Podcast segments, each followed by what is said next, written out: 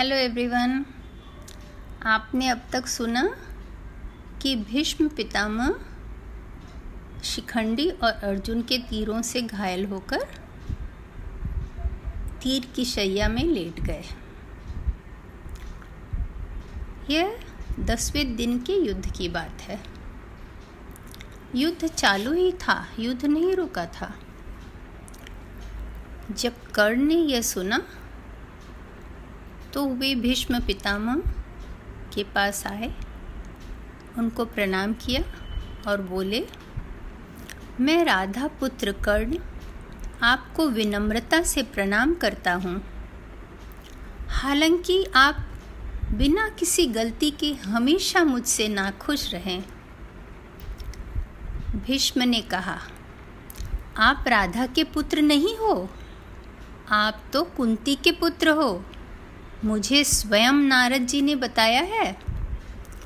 सूर्यपुत्र, मैं तुमसे नफरत नहीं करता हूँ, पर मुझे तुम्हारी पांडवों के प्रति घृणा से बहुत दुख पहुँचता है। तुम तो कृष्ण और अर्जुन जैसे शक्तिशाली हो। उचित यही है कि तुम पांडवों से दोस्ती करो, मैं यही चाहता हूँ।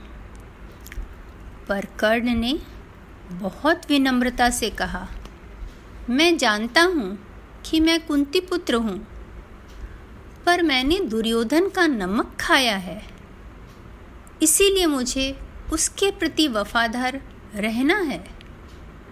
अपने वंश को कलंक न लगे, उसके लिए भी मुझे दुर्योधन से वफादार रहना है। कितनी अच्छी बात कही उसने। अपने वंश को कलंक लग जाएगा अगर उसने गद्दारी की तो, नमक हरामी की तो। मेरे लिए पांडवों के पास जाना असंभव है। आप मुझे अनुमति दें कि मैं अपनी जान देकर भी दुर्योधन के विश्वास व प्यार का मूल्य चुका सकूं। मेरे शब्दों के लिए मुझे क्षमा करें और मुझे आशीर्वाद दें।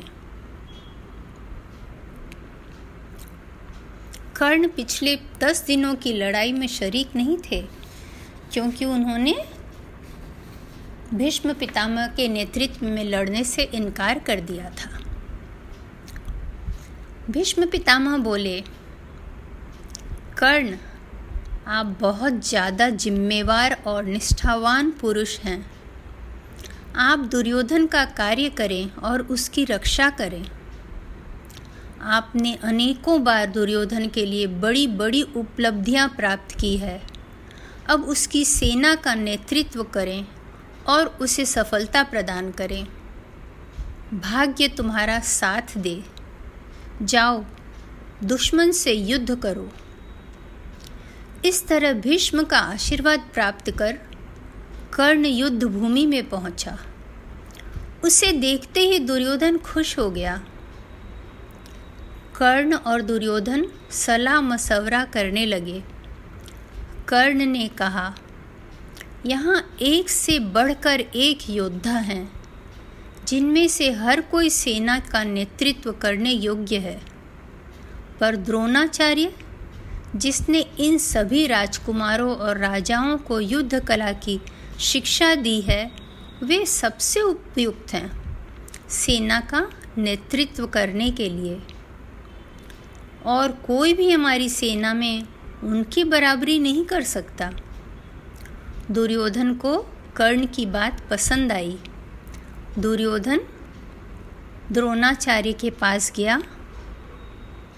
सभी राजाओं और राजकुमारों के सामने उसने द्रोणाचार्य को संबोधित किया।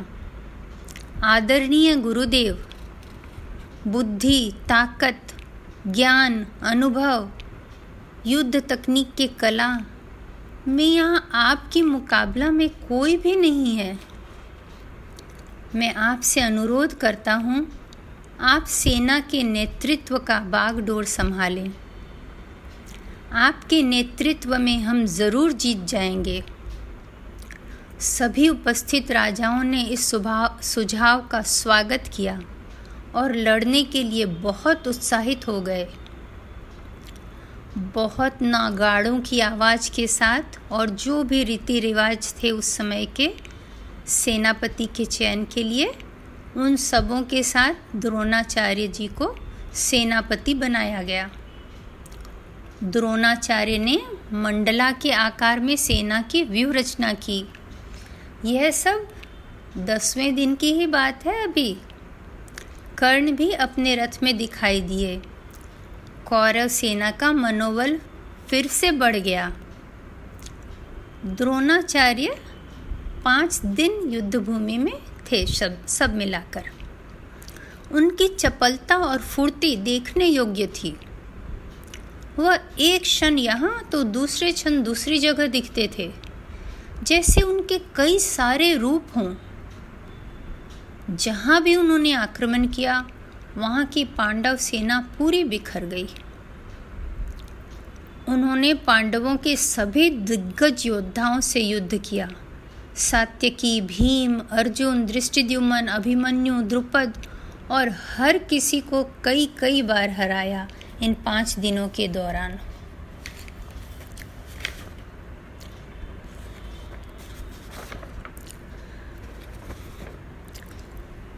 दसवें दिन के युद्ध के बाद दुर्योधन, दुशासन और कर्ण ने बैठकर एक युक्ति सोची और दुर्योधन द्रोणाचार्य से जाकर बोला, हम चाहते हैं कि आप कल युधिष्ठिर को जीवित पकड़ लें और हमें सौंप दें। द्रोणाचार्य खुश हो गए क्योंकि उनकी पांडवों को मारने की इच्छा नहीं होती थी। जब उन्होंने सुना कि युधिष्ठिर को दुर्योधन जिंदा पकड़ना चाहता है तो उन्हें बड़ी शांति मिली। उन्होंने कहा, दुर्योधन, भगवान तुम्हारा भला करें। तुम भी युधिष्ठिर को नहीं मारना चाहते हो। इससे मालूम पड़ता है कि युधिष्ठिर का कोई भी दुश्मन नहीं है इस दुनिया में। मैं समझ गया, तुम पांडवों को हराकर फिर उनकी संपत्ति उन्हें वापस करना चाहते हो। जैसे ही द्रोणाचार्य ने वचन दे दिया कि वे युधिष्ठिर को कल जीवित पकड़ लाएंगे, दुर्योधन ने अपनी सोच बताई, जो कि द्रोणाचार्य जो भी सोच रहे थे उससे बिल्कुल विपरीत था। दुर्योधन की युक्ति यह थी कि अगर युधिष्ठिर को मार दिया गया तो पांडव और ज़्यादा क्रोधित होकर लड़ेंगे और कौरव सेना का और विनाश करेंगे।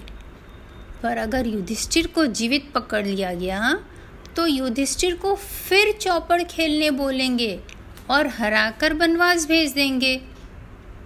जब द्रोणाचार्य को दुर्योधन की बातें समझ में आई तो वे बहुत निराश हुए, पर उन्होंने पर उन्हें इस बात की तसल्ली थी कि युधिष्ठिर को मारा नहीं जाएगा।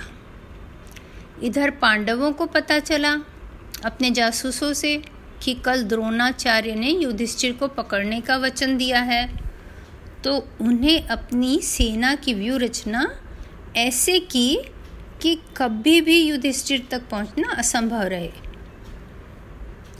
द्रोणाचार्य ने पांडवों की सेना का बहुत विनाश किया। उनके तीर उनके धनुष से तीर हर दिशा में अत्यंत तेज गति से प्रहार कर रहे थे। सहदेव और शकुनि में लड़ाई छिड़ी थी। जब दोनों के रथ टूट गए, दोनों गदा लेकर नीचे उतर आए और लड़ने लगे। भीम और विमिंपति जो कि विमिंसती जो कि दुर्योधन के भाई थे में जोरदार लड़ाई हुई। विमिंपति ने विमिंसती ने जाकर भीम को ललकारा था, पर बाद में उसे भागना पड़ा जब उसका रथ और घोड़ा दोनों ही भीम ने नष्ट कर दिया। राजा शल्य अपने भांजे नकुल से लड़ रहे थे और बहुत मुस्कुरा रहे थे, पर बाद में उन्हें भी हार मानकर पीछे जाना पड़ा। कृपाचार्य और दृष्टकेतु में लंबी लड़ाई चली, पर दृष्टकेतु हार गए। सात्यकी और कृतवर्मा में राजा विराट और कर्ण में लड़ाई चल रही थी। कर्ण के युद्ध कौशल देखने सैनिकों ने लड़ना बंद कर दिया। उसके तीर धनुष से यूं जा रहे थे इतनी तेज गति से कि पता ही नहीं चलता था कि कब उसने धनुष पर तीर चढ़ाया और कब छोड़ा। यह तो अर्जुन से भी ज़्यादा तेज था।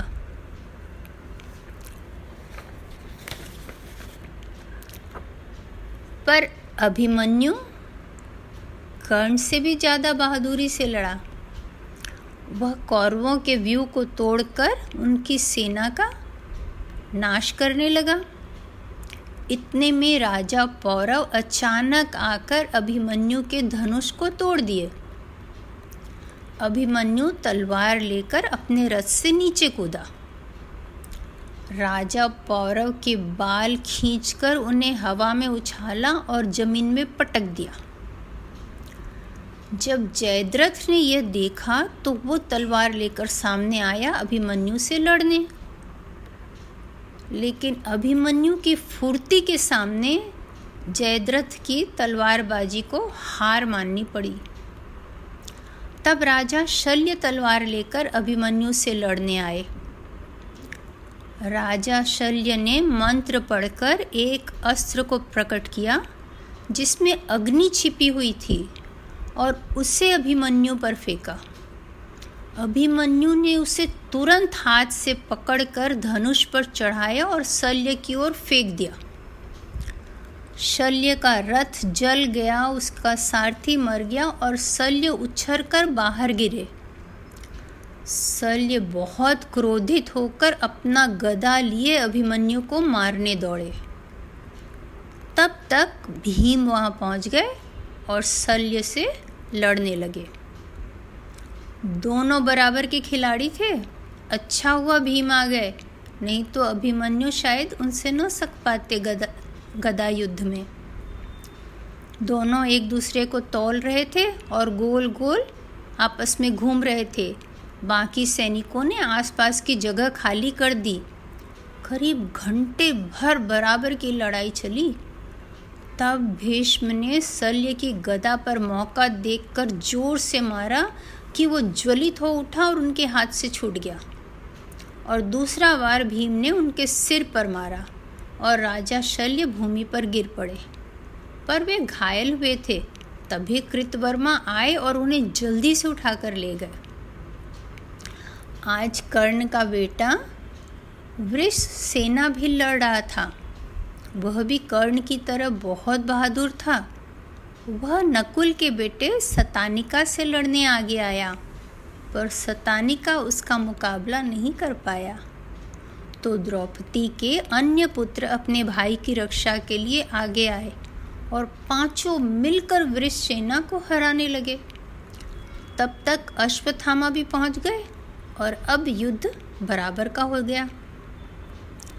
ऐसा लग रहा था कि आज भी कौरवों की हार ही होगी। तब द्रोणाचार्य ने अपने सारथी से कहा कि रथ को जल्दी से युधिष्ठिर के पास ले चलो। द्रोणाचार्य ने पांच अग्निवान छोड़े। सभी सेना उनके सामने से हट गई।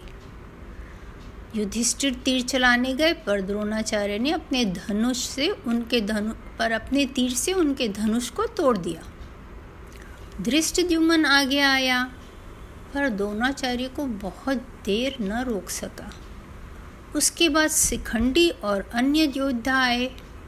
वो तो थोड़ी देर भी नहीं टिक पाए। ऐसा लग रहा था जैसे द्रोणाचार्य पर कोई भूत सवार हो।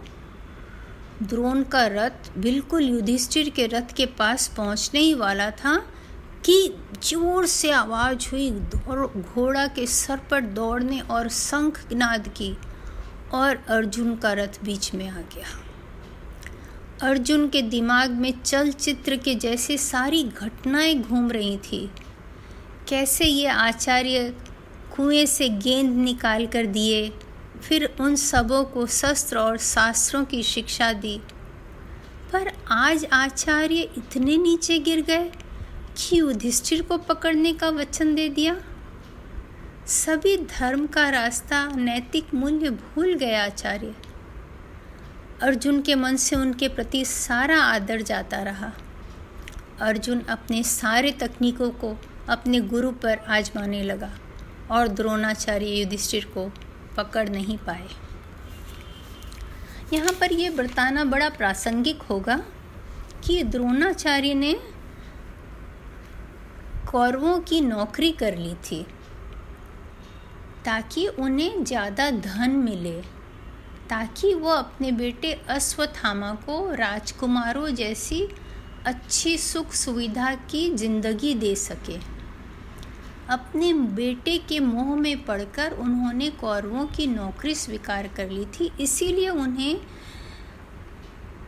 पांडवों के विरुद्ध लड़ना पड़ रहा था।